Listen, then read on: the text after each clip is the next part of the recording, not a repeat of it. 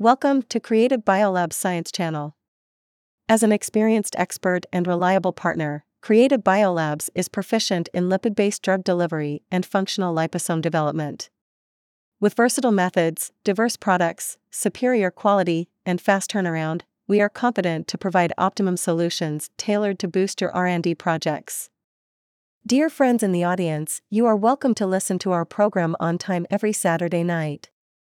As our sharing guest, Dr. Smith came to our program today as promised. There is a lot of interesting knowledge waiting for us to explore.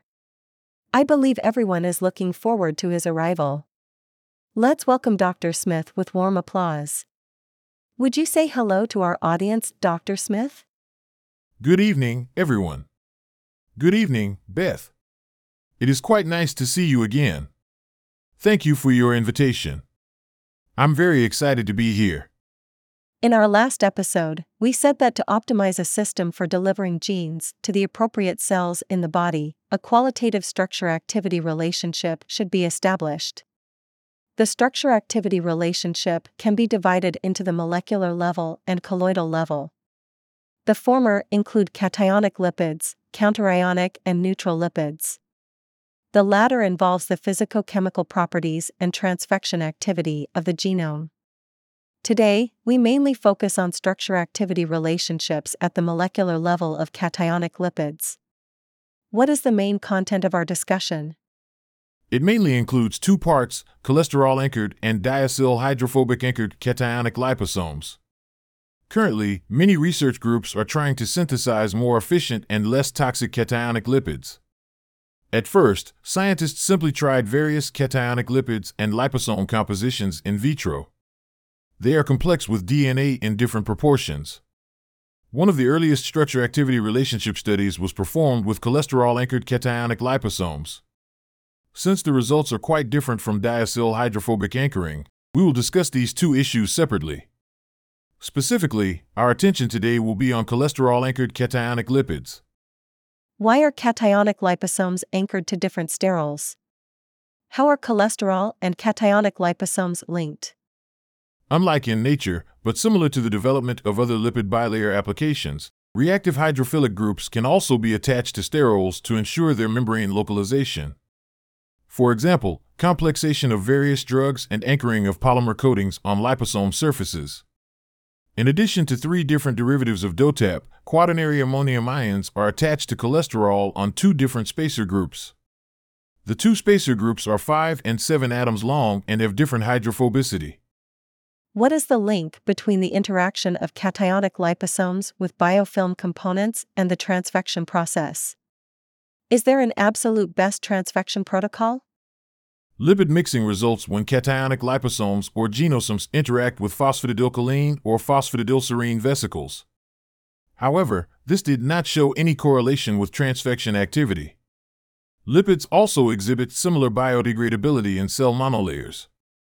Comparison with the 3-diacyl cationic lipids showed that the optimal transfection efficiency protocol differs for different cell lines. Therefore, there is no absolute best solution. What kind of work has been done in the related research? What conclusions did they draw about transfection efficiency? When looking at the effects of neutral lipids, most results show that DOPE is superior. Several different cholesterol derivatives have also been studied. The researchers dissected cationic lipids and hydrophobic anchors, linkers, spacers, and positively charged amines. They also investigated cytotoxicity and inhibition of protein kinase C activity. In this study, tertiary decycol was selected for follow up studies and applications. It consists of a hydrolyzable carbamoyl bond, a three atom spacer, and a tertiary amine group. The liposomes formed at a molar ratio of 3 to 2 had the best stability. The transfection efficiency of this genosome was higher in epithelial cells and fibroblasts, but lower in macrophages, endothelial cells, and lymphocytes. This is consistent with the well known dependence of transfection activity on cell line and cell plate density. Are the current studies using singly or multiply charged cholesterol derivatives? In all these studies, only singly charged cholesterol derivatives were used. It is possible that researchers have coupled polycations to cholesterol, but this has not been reported. Because it is likely that at higher charges, the water solubility of the compound increases, adversely affecting bilayer stability. Again, in vitro experiments may be less reliant on this effect than animal experiments. In animal experiments, continuous sample dilution may adversely affect complex structures. It has been reported that cholesterol linked by PEG has better water solubility, and pegylated cholesterol derivatives can be used for cell membrane imaging, liposome, and drug delivery. However, PEG cholesterol does not provide an effective formulation in a sterically stable system. What is the reason for this? Because cholesterol is not a perfect anchor, polymeric lipids cannot be retained in the membrane for very long. The fates of cholesterol anchors are expected to be similar, especially as they relate to multivalent cationic charges.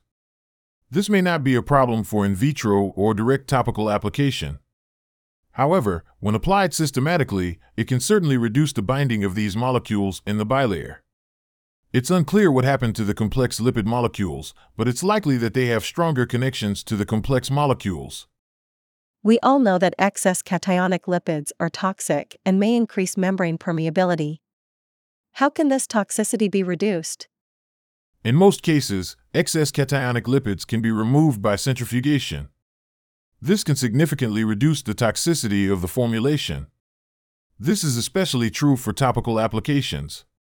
Examples include inhalation of such particles as an aerosol, intranasal or intratracheal instillation, or application to the skin. Similarly, bile salts are known penetration enhancers.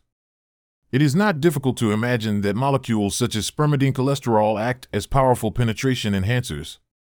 Likewise, increased transfection during intratracheal perfusion can also be achieved by the combined use of bile salts.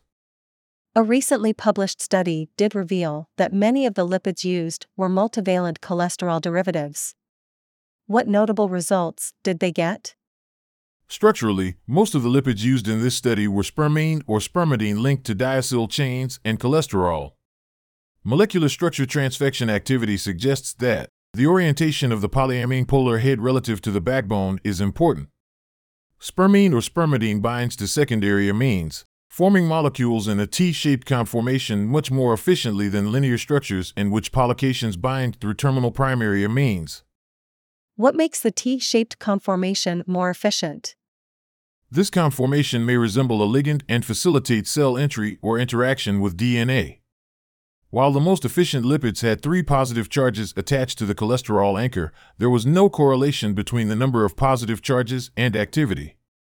In addition, it was found that substituting cholesterol for dihydrocholesterol resulted in a significant loss of activity.